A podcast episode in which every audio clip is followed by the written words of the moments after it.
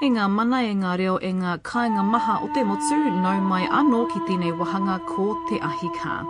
Today in Te Ahi Kaa, we're going to feature a dramatised documentary produced here at Radio New Zealand as part of an educational series.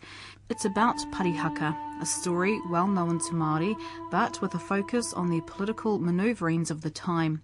And it draws on contemporary Pākehā writing and the record of parliamentary debates rather than Māori sources to outline events. So you'll hear the words used by members of parliament, both Māori and Pākehā, and by a 19th century British historian who was taken to court by a cabinet minister because of his writings. 140 years ago, in the 1870s, Parihaka was described as the most populous and prosperous Māori settlement, not just in Taranaki but in New Zealand. Centre of an autonomous movement for peace and development, the base of Te Whiti Orongomai and Tohu Kākahi.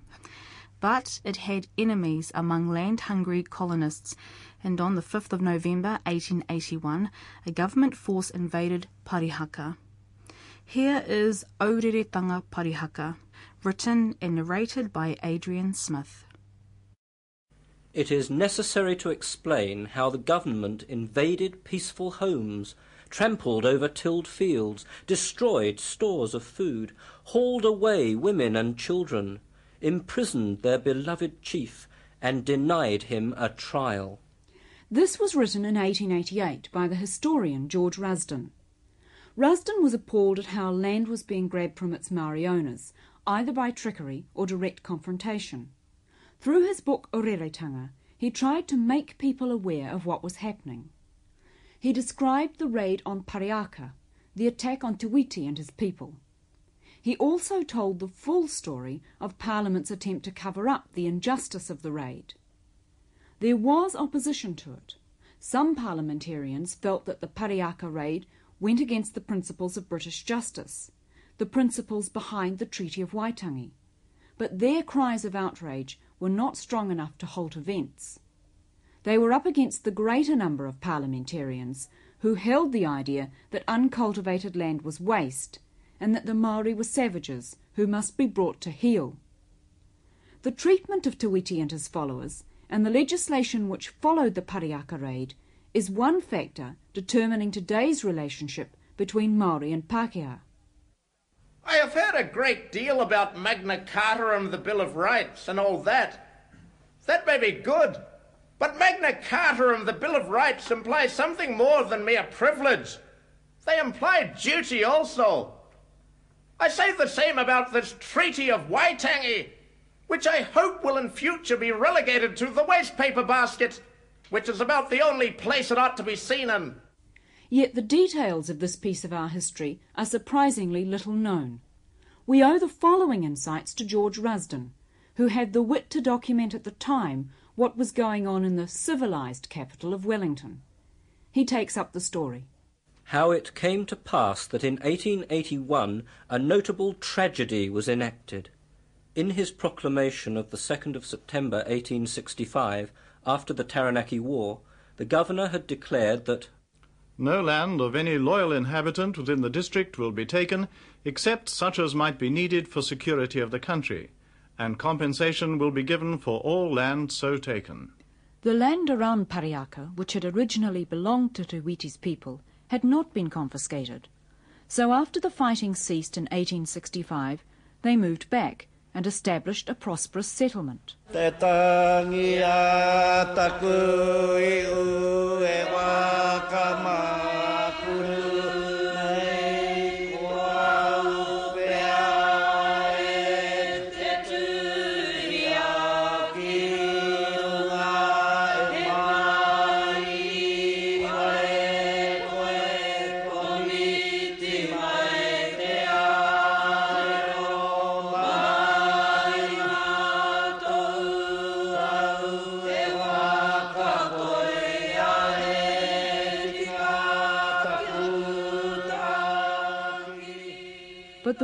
Waiata says, I feel the omen in my nostrils. Perhaps I am to be trodden underfoot. In 1877, the government decided to survey the lands for sale, completely ignoring the fact that the people who lived there had every right to do so. The government maintained that the land had been confiscated during the war. To get the case taken to court, in order to prove beyond any doubt that they did own their land, Te Whiti's people ploughed up the area that was being surveyed. They were arrested, but they went quietly, for Te Whiti had said, Go, put your hands to the plough. Look not backwards. If any come with guns and swords, be not afraid. If they smite you, smite not in return. If they rend you, be not discouraged. When Parliament assembled in 1879 after the first of the Parihaka arrests, two bills were presented to try and cover up the fiasco that had already taken place. One allowed the governor to fix the date and trial of certain Maori prisoners. This meant their trial could be delayed, perhaps indefinitely. The other, called a Peace Preservation Bill, allowed the government to order the Maoris to withdraw from their homes to imprison those who did not, and to give them sentences of hard labour. It denied them bail, it denied them trial without an order from the governor, and it specially suspended the Habeas Corpus Act. Both bills were in total opposition to the concept of British justice, which is based on the idea that people cannot be imprisoned without just cause, and that this cause must be proved before a magistrate within 48 hours of the person's arrest. This is the concept of habeas corpus. Yet the first bill was passed by both the lower and the upper house. But fortunately, the second bill was opposed, Dillon Bell and Waterhouse declaring, We are asked to pass an act such as no legislature in the world, I believe, has ever been asked to pass. We are not only to create a new offence, but to enact that a native who commits that offence is not bailable. Sir, I can hardly trust myself to speak upon such a measure. I say you are absolutely mad to think of proposing an act like this. I warn you that so surely as you are guilty of a reversal of the promises of the Crown, passing such an act as this, so surely will you have bloodshed the moment you try to enforce it. I will not say, as members of the other House have said, that I shall wash my hands of it. But I shall record my protest against so utterly shameless an act. This bill is the most monstrous proposal that was ever submitted to the legislature of any country. Hundreds, even thousands of people occupying a large tract of country under the assurance conveyed by a proclamation of the governor will be liable to a year's imprisonment. I would sooner submit to have my right arm cut off than be a party to it. In their opposition, Dillon Bell and Waterhouse were expressing a belief in more than the rule of law, for law can be changed at the whim of Parliament. They were expressing a belief in the idea of justice. Their words did not fall on deaf ears. This time the bill was rejected by 16 votes to 6, but it would return later, in a slightly altered form. Meanwhile, the ploughing at Parihaka had continued, and so had the arrests. So in August, several Maori chiefs and parliamentarians, again expressing a belief in the justice of the British courts, sent a message to Te Whiti asking him to stop ploughing and to allow the case to be settled by the Supreme Court, which left him the right to appeal if the case went against him. So at the end of August, the ploughing stopped. But as Rusden bitterly remarks, If there had been a desire to test the legal position of the government and of the Maoris, no difficulty was to be apprehended. But some persons prefer making new laws to obeying those which exist. There were elections in December 1879 and a new government came into power. This government had no scruples about passing legislation to delay the trial of the Parihaka prisoners. It introduced the Confiscated Lands Inquiry and Maori Prisoners Trial Bill. At this stage, the prisoners had been held for seven months without trial, which British justice did not allow. Though this next bill met with some opposition in the House, The bill takes away all the rights held dear by British subjects. it was passed. What Tole had said was true, but as Rusden again bitterly comments, As that was the object of the bill, his protest was in vain. the bill meant the government could keep the Parihaka Maoris in prison indefinitely, without trial. once again contrary to the Habeas Corpus Act. It did have one good feature. It allowed commissioners to be appointed to conduct an inquiry into land ownership. Sir William Fox and Sir Francis Dillon Bell were appointed.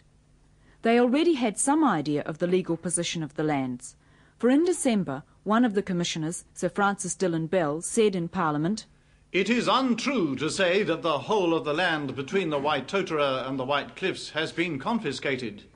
It never has been confiscated. The proclamation bearing the signatures of Sir George Grey as Governor and of Mr. Fitzgerald as Native Minister confiscates the land of those in rebellion. But it not only does not confiscate the land of those who remain loyal, it conserves their rights and makes the express promise to them that their land shall not be taken. That is an undeniable fact. And it is equally true that none of the promises has been kept. They remain to this day in the same state in which they were in 1865, and the natives who were at that time in loyal obedience to the Crown and have never been in rebellion since, have never had their land given to them yet. In February, the commissioners announced that the government would fulfil its promises and the land reserves would be set aside for the Maori. But they did not say that the Maori could keep all the land they held at the time, nor would they hear questions on the legality of the confiscations. So the question of who owned the surveyed land would not be settled by a court of law. The Maori owners had been cheated and in January John Bryce had taken a large armed force to Taranaki, to the very gates of Parihaka. Yet in March, Te Whiti still told his people to be peaceable. I speak of the bayonet that has glittered this day in my face. I talk of the flash of the gun before my eyes and the bayonet pointed at my heart. Who can deny it? Ete we Maori, ete we Pākehā. Can you say that I am wrong? Although some of you, in the darkness of your hearts, seeing your land taken from you, might wish to take up arms and kill the aggressors, I say to you, it must not be. I do not want war, but the Pākehā want war. The flashes of the guns have singed our eyelashes, and they say they do not want war. Referring to me, what do they say? That I am a fanatic? a fool, and a madman, but am neither. The land is yours, but what I have seen lately is enough to turn the brains within my head into the brains of a fanatic. Still, we must cause no more trouble to come upon the land by any action of our own. But while Te Whiti was counselling peace and restraint, back in Wellington the government was planning more legislation. On July the 15th, the Native Minister's Maori Prisoners Bill 1880 was introduced. It was a farce to call it a Prisoners Bill, as Native Minister John Bryce himself admitted. The truth is, it is a mere farce to talk of trying these prisoners for the offences with which they are charged. If they are convicted, in all probability they will not get more than 24 hours imprisonment, if so much, in addition to the term of imprisonment they have already served. Now, in this bill, we drop that provision in regard to the trial altogether. We consider that to be a mere sham. And what we ask for now is that the government shall have the power to say whether these men are to be detained in captivity or to be released. In other words, the imprisonment without trial, contrary to the Habeas Corpus Act, was to be continued. And heaping cruelty on injustice, the prisoners were not only kept without trial, but imprisoned in Dunedin, which has a much colder climate than they were used to. The Maori members of Parliament were distressed by the prisoners' treatment. They asked why the prisoners were not tried, and if the government would hold itself responsible if any of them died. To their question, the Attorney-General callously replied, It has been thought inexpedient to try the prisoners, and I am not aware that if any of the natives dies, any responsibility will rest upon the government or anybody else. In fact, many people thought they had been sent to Dunedin with that in mind. Tawhai voiced that fear when he said, These men were taken from this island, where the climate is warm, to the other island where the climate is severe. and I cannot help thinking that they must have been taken there in order they might be got rid of, and that they might perish there. Fortunately for Pākehā reputations, the bill created an uproar in the House. Tomoana, Stewart, Tawhai, Montgomery, Reeves, Sir George Grey, and Major Harris all spoke out firmly against it. Proposed imprisonment is the worst way of killing anybody. It's making perfect slaves of these men. I denounce this loss of the right to a writ of habeas corpus. If this government passes this bill which will place some of Her Majesty's subjects outside the pale of the law, it'll commit an act of great injustice. I consider the measure one of the most iniquitous bills ever discussed in any British colony. It is a bill that would be scouted out of any civilized community. It is a disgrace to the colony to pass such a bill as this. The bill is a cruel measure and an unnecessary measure. It violates almost every principle of the law. I think the bill's the most wanton piece of cruelty that ever was proposed in any part of the country. And the cruelty of imprisonment without trial did not fall only on those imprisoned, as Tawhai exclaimed. During the imprisonment of my people, five of their children who might not have perished unless deprived of their parents' care have died. The prisoners should be tried, and if they are found innocent, they should be taken back to the land. But in spite of the uproar, the bill was passed by 50 votes to 34. So, unless the governor gave his approval, no court, judge or justice, or any other person could free one of the prisoners or release him on bail. And the governor was unlikely to give his approval unless the native minister agreed, which he was unlikely to do. The prisoners were political prisoners, denied all their rights, and treated as badly as any prisoners are treated by totalitarian regimes today. And still the government did not stop. The original arrests were illegal, so John Bryce introduced a native prisoners detention bill to legitimise his actions. I have thought it necessary to make some arrests, and might have to continue making more arrests in the same way. Uh, the prisoners taken or to be taken in this manner are to be deemed to have been and to be detained under the provisions of the previous Maori Prisoners Act. Again, the bill caused an outcry in Parliament. I do not think there is any other free country in the world where a Minister of the Crown can announce that he has arrested individuals unlawfully and without any charge of crime being brought against them. Uh, the government accepts the fullest responsibility, and it must be evident that we have no intention of shrinking from responsibility because we have already taken these prisoners without any form of law. The West Coast Commissioners in their report acknowledge that the land belongs to the natives. It's very hard that the government should entrap the natives and then pass a law to justify their action. This is a shameful act which they've been guilty of. Under this bill, women and children may be arrested without any charge being made. This measure will be a constant reproach to the Assembly of New Zealand if it is passed in its present form. It is too much to ask that the lives of many women, children, and men should be dependent on the will of one man. I will still ask the honourable member to consider what he is doing. I ask him not to compel the House to pass a bill which must reflect disgrace upon it. But the government was unrepentant. I can only say now that I feel ashamed of the action of the opposition on this occasion. The bill was passed, but the government was not finished. Having denied the Maori prisoners a trial and having legalised its illegitimate arrests, it introduced what it euphemistically called a West Coast Settlement Bill. Under this bill, all civil rights were done away with completely. Any orders which might seem necessary or fit to preserve the public peace might be given, and offenders or suspected persons might be arrested without warrants. In other words, a state of emergency. It too was vigorously opposed by members with any sense of common justice, but in spite of such opposition, it was passed.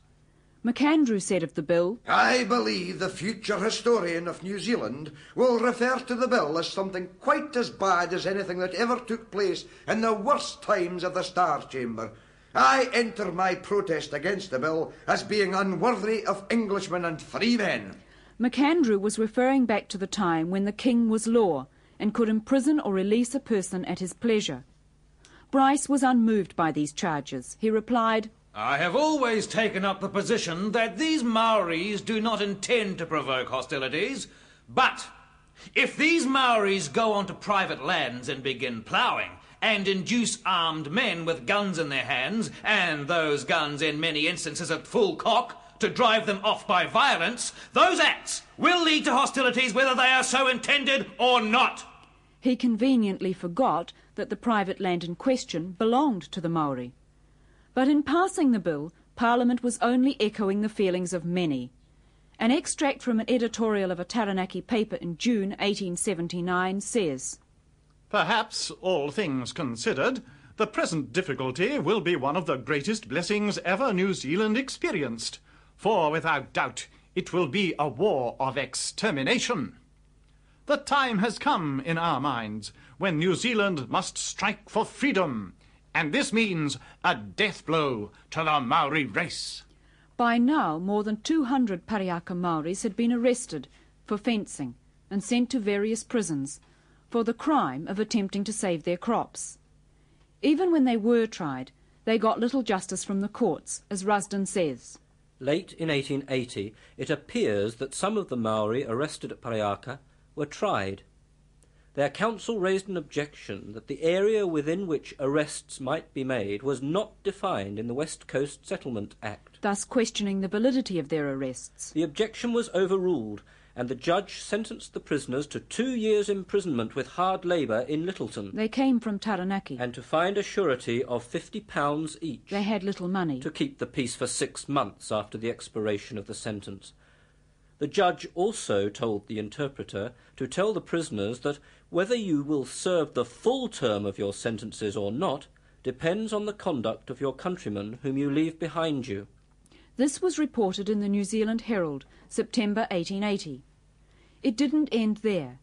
In September 1880, John Bryce wanted to march upon Te Whiti's settlement once again. But this time his colleagues did not agree with him, and in a fit of pique he sent in his resignation. Later, in a speech to his constituents, he explained that Everything went on well until September last. I ought to have gone and seen Te Whiti with such a force at my back.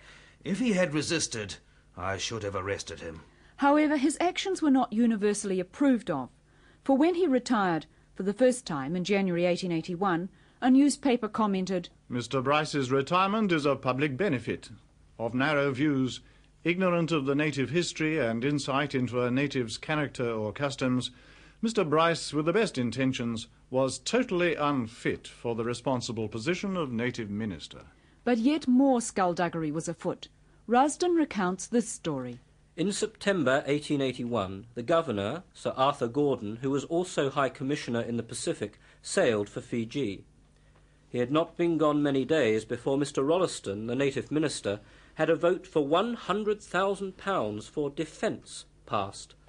A Maori member said afterwards that the vote was brought up suddenly after most of the members had gone on board the steamers to depart for their homes. The reason given for the defence vote was that some people had said that Te Whiti had made a warlike speech, but the government had received official telegrams saying that the speech was not warlike. However, if Te Whiti was not warlike, it was soon rumoured that the ministry were. In October, Mr. Bryce, who had left the ministry in January, was invited to rejoin it in order to carry out what was called his native policy, that is, making a raid upon Parihaka.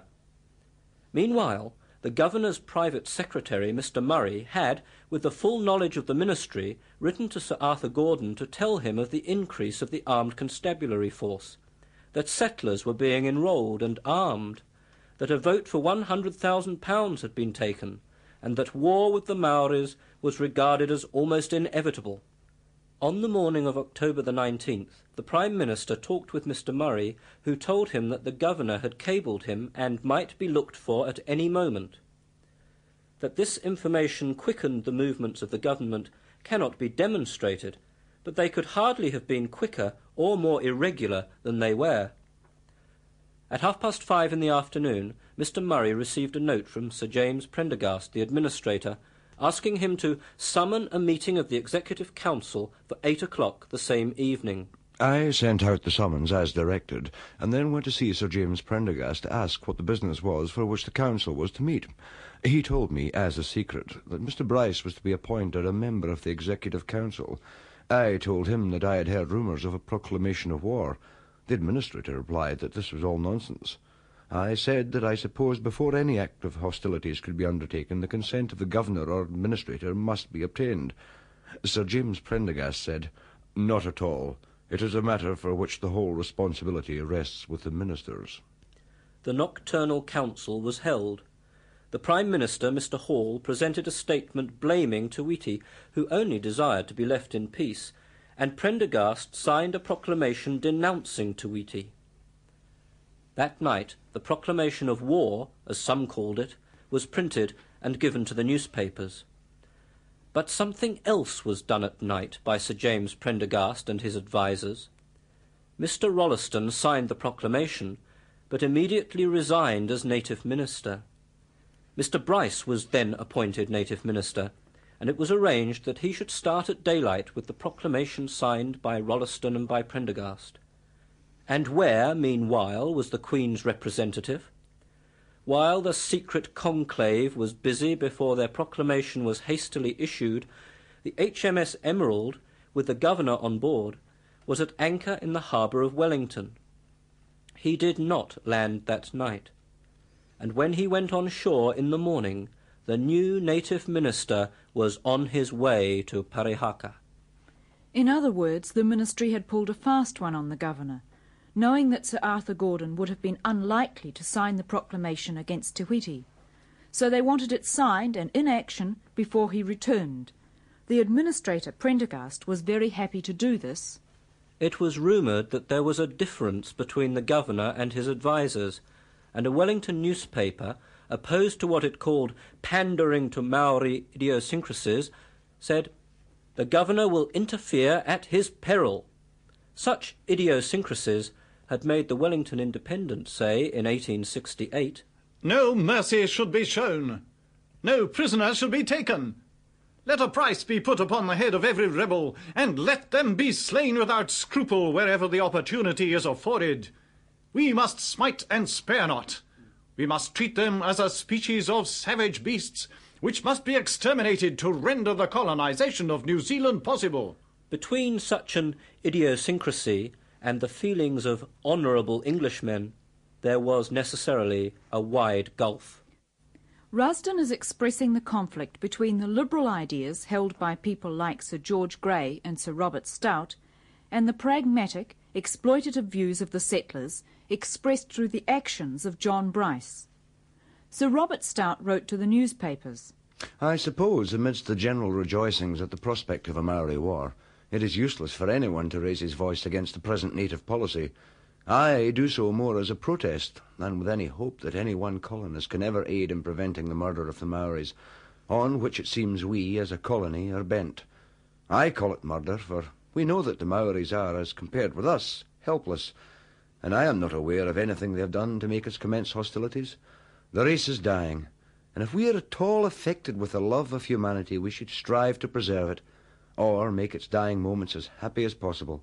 To this end, I think we ought to give Te and his people a crown grant of the Parihaka block and allow them to live there unmolested. If they disturb settlers in other lands, why not treat them as we treat European disturbers of the peace? Bring them before our courts of justice for trial and punishment. Instead of thus acting, we have had the most unconstitutional acts passed, depriving them of liberty without trial. We are powerful, they are weak and that is the only explanation the future historian will give of our conduct.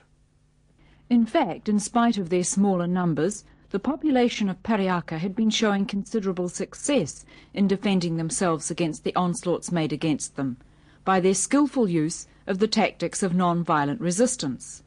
But their success was not to last. Rusden again takes up the story. All that occurred when violent hands were laid upon Te Whiti and his people need not be told here, but some of the events which caused the Maori to groan may be touched upon.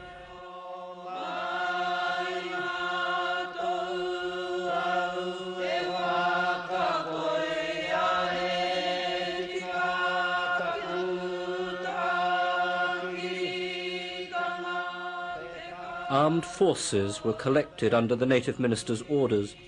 Te Whiti nevertheless preached peace. I am still for peace. I will go into captivity, and the lions will dwell upon the land. Then there will be no more war. What does it matter? My kaupapa is accomplished. Peace reigns. I am willing to become a sacrifice for my kaupapa. O hard-hearted people, I am here to be taken. Take me for the sins of the land. The future is mine, and little children will answer in the future. When questioned as to the author of peace, they will say Te Whiti, and I will bless them. On November the 4th, the native minister issued an order prohibiting civilians from being present with his army on the 5th. A few newspaper correspondents disregarded the order and were with Te Whiti early on that day. One of them wrote, Of the Taranaki contingent of the colonial forces, it was said with a frankness that made the blood run cold that twenty men were sworn to shoot down the first Maori that chance placed it within their power to kill.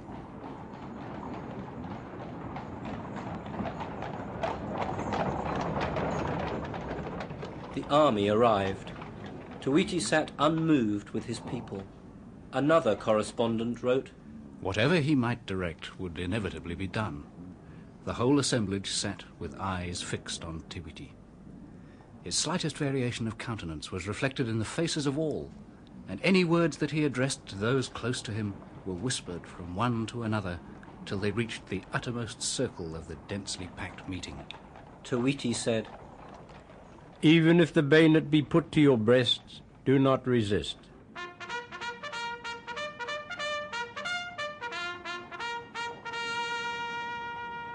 The Riot Act was read. An officer told his men, If any Maori flashes a tomahawk, shoot him down instantly. Te Whiti said to his people, Be of good heart and patient. Be steadfast in all that is peaceful. The crowd remained calm. No hand was raised against Bryce and his men as they arrested Te Whiti, who was then imprisoned without trial. But not without comment. The Lyttelton Times of the 8th of November said, The native minister organizes a demonstration against a native village, and he contrives to attain to a pinnacle of absurdity which no one has even imagined in dreams. After carefully collecting a huge force of soldiery from all parts of the colony, he has to read the Riot Act to a peaceful population calmly seated in their own marketplace. Everyone is aware of the discreditable trick which the ministers played off upon the governor, taking advantage of his absence to hurry out a most ill-advised proclamation. And the next day it had more to say. It is truly pitiable to see the Maoris calmly and patiently looking on while their homes are being rifled.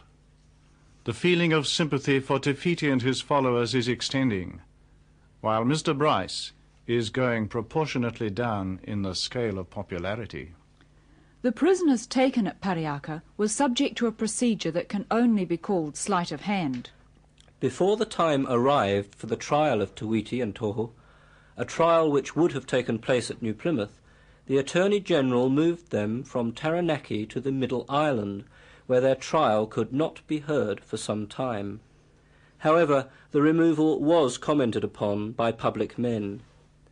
Robert Stout wrote, The removal has been made for no other purpose than to stave off the trial till after the meeting of Parliament, to allow, if necessary, one of those disgraces to New Zealand legislation, a special act, to be passed.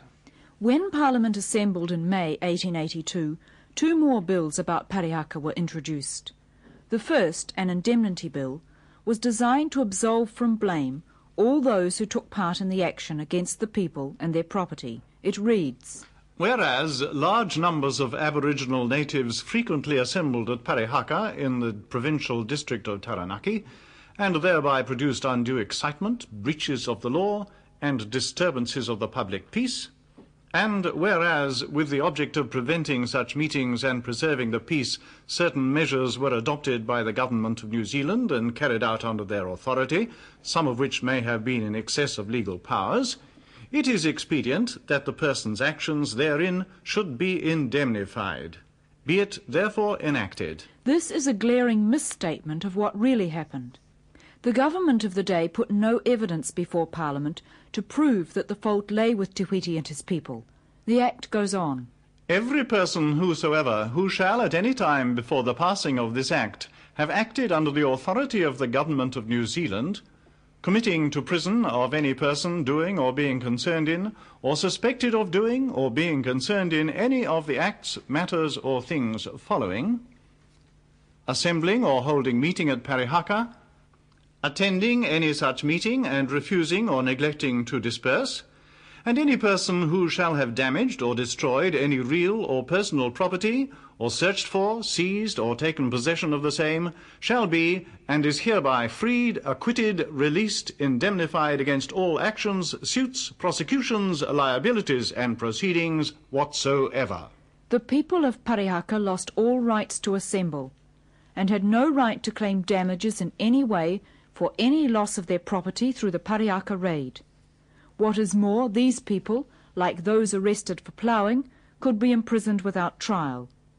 All this without any evidence being put before Parliament. At the same time, the government introduced a West Coast Peace Preservation Bill, which enabled them to keep Te Whiti and Tohu in prison without trial, at the minister's pleasure. Once again there was vehement protest. One member, Mr Hutchinson, said, It appears to me that when the Attorney General obtained leave to change the venue from New Plymouth to Christchurch, he must have known there was no intention to try Te Whiti and Tohu, and the Supreme Court was consequently made a mere machine to carry out the purposes of the government. I am speaking now in the presence of gentlemen of the legal profession, and I venture to say that if the English Attorney General had done the same thing before any of the courts of judicature in England, he would have stood the chance of being struck off the rolls. Te Wheoro added, I see no reason why the government should have proceeded to Parihaka and broken down Ngā Whare and rooted up the crops. I see that the government intend to bring down a bill to indemnify the action in having imprisoned Te Whiti and Tohu. And if Te Whiti and Tohu have not been arrested legally, why not release them at once? Why should you bring down a bill to indemnify the action of the government for having so arrested them? The second bill, the West Coast Peace Preservation Act 1882, added to the draconian measures of the Indemnity Bill. As introduced, the bill enabled any justice of the peace to order any assembled Maoris exceeding twenty in number to disperse. On their failure to disperse, they were deemed guilty of an offence. Any justice of the peace might sentence such offenders to all or any of the punishments following a fine not exceeding fifty pounds, imprisonment with or without hard labour not exceeding twelve months, the finding of sufficient sureties for good behaviour. After a long statement to justify the policy of the government in Taranaki, Bryce added, Te Whiti and Tohu are now arraigned on a charge of sedition. Once again the House erupted. Bracken, De La Tour, Tawhai, Moss, Montgomery, Wheoro and Turnbull all speaking out against the bill. It's a monstrous thing to hold the chiefs in custody at will without trial. Are we living in a free British colony or under some petty local despot? Will the people of New Zealand allow any man, even though he holds the rank of native minister, to ride roughshod over the Constitution? Will they allow any man, even though he be a minister of the Crown, to suspend trial by jury if it so pleases him? The Treaty of Waitangi imparted to the Maoris the rights and privileges of British subjects. Well, sir, if they are entitled to the rights and privileges of British subjects, they're entitled to the right of trial by jury. I stand here to protest, although I may be the only one in the House who does so, against this un English proceeding on the part of the Ministry. It is no wonder, indeed, that Te is not brought to trial for the government are afraid to leave the issue to our courts. I say it is true, and the commissioners, Sir William Fox and Sir Francis Dillon Bell, say the same. That Te was actuated by the hope of inducing some government to face the position and share the blanket with him and his people.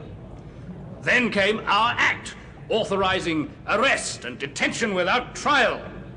And so sure as day follows night, so soon as we began that policy of wrong, retribution followed. Step by step in this quagmire of wrongdoing, we are getting deeper and deeper. And now think, by incarcerating two people in a jail at Christchurch, that we can appease these people without cost and wait till they die out. And so, in our greed for land, can obtain these lands ourselves. I say, sir, that as the legislature of this country, we shall suffer shame and stain our history if we do any such thing without the fullest inquiry. Tawhai said, Why should the bill be passed in order that Te Whiti may not be tried? If he's not to be tried now, why was he taken prisoner and confined in jail? I think this bill is not framed that Te Whiti may not be tried, but is brought forward to cover the fault of the government. I think the government of New Zealand have acted illegally. They should have acted according to law, but in this case they have acted apart from the law and have now come to make their actions legal. If Te Whiti had been of the English race, you would soon have found out a means to get the government into trouble. But as he is a native, you act in quite a different manner. I think, for their own honour, the government should seek inquiry by a trial. Think of the precedent we are establishing. Where will be the liberty of the subjects if we pass a law like this? These thousands of troops were sent up there under arms, amidst the weak and unoffending women and children.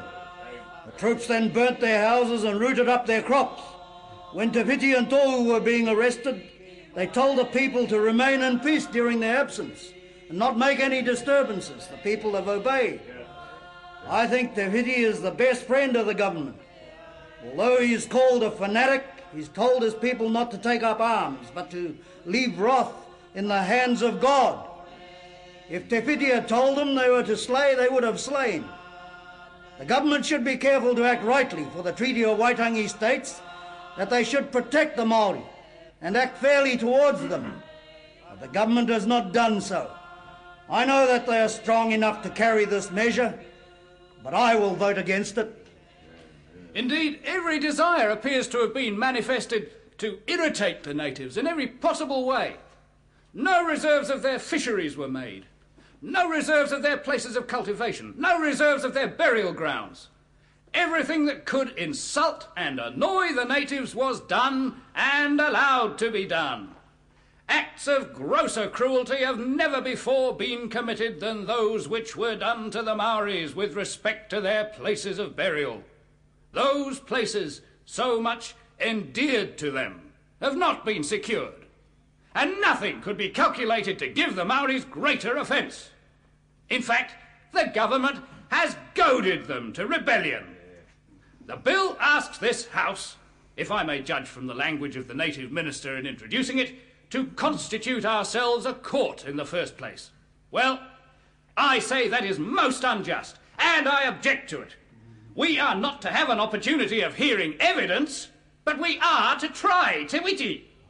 I object myself to be one of a court to try these men unless we have before us the fullest evidence on the matter.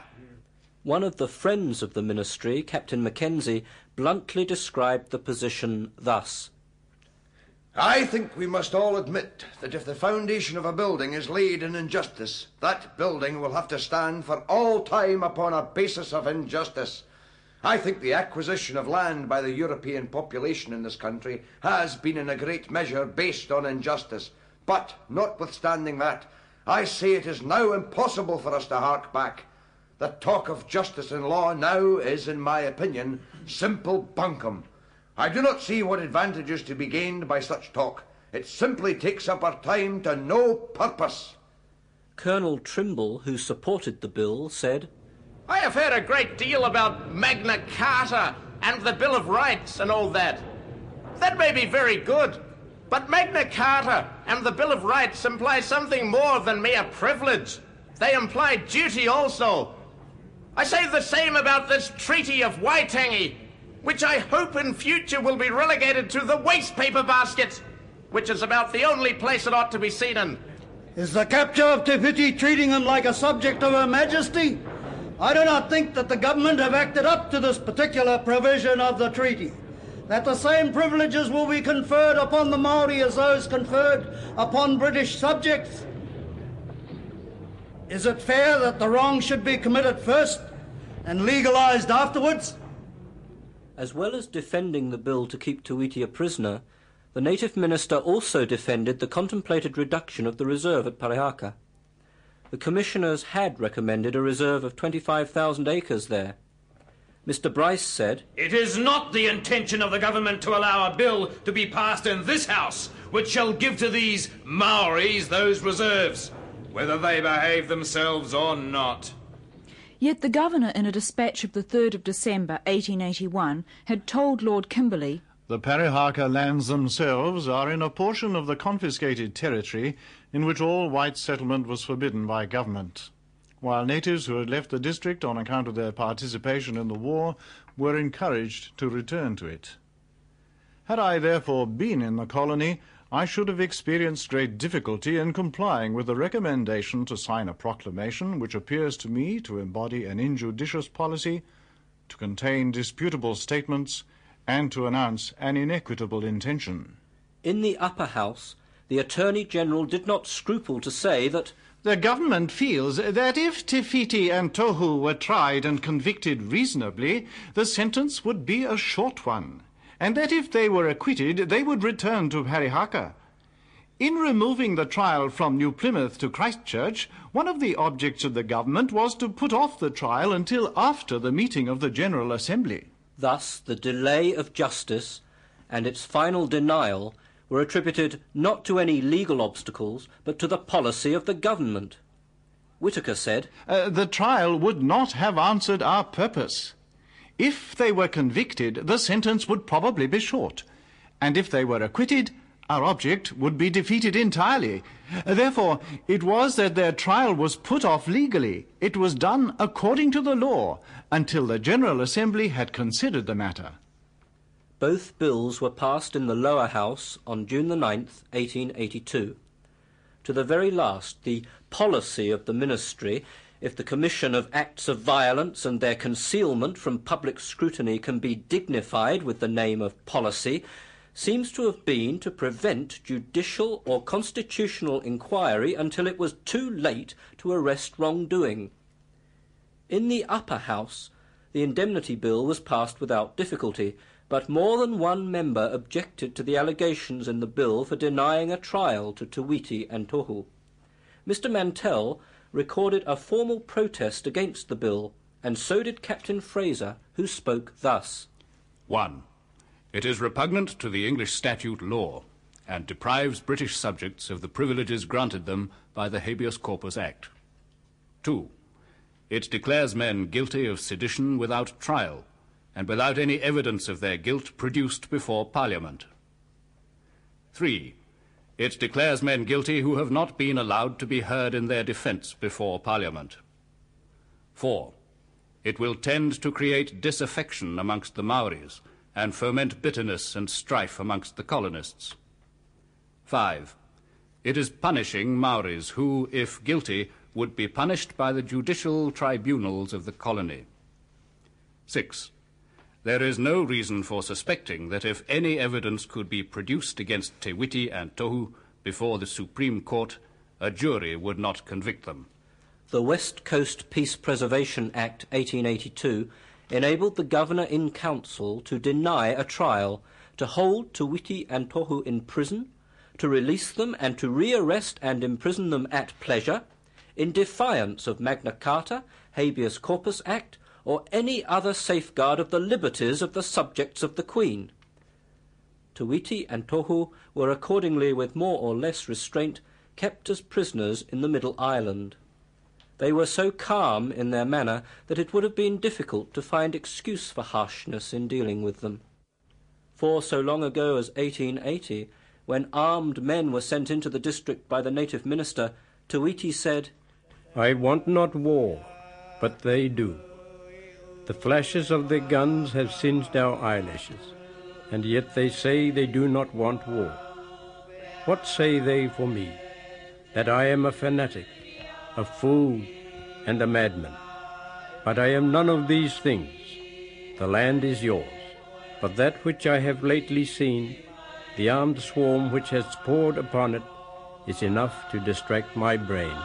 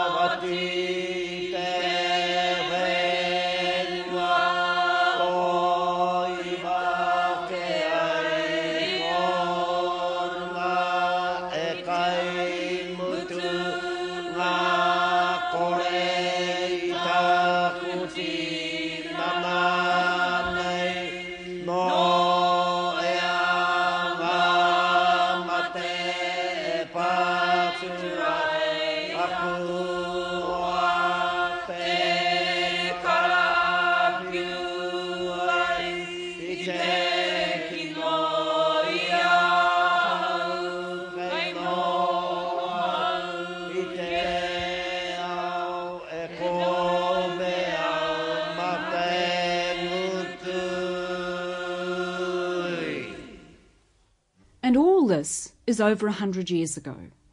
But it's not just empty history waiting to be forgotten. It matters as much today as it did then. For it's incidents such as these that have set the scene for race relations in New Zealand. We inherit the society our ancestors made. The legacy of their thoughts and actions is ours today. We can't change the past, but if we want to, we can change the future. Aureretanga Parihaka was written and narrated by Adrian Smith, and the book that it referred to frequently was Aureretanga, Groans of the Māori, by the historian George Rusden, published in 1888.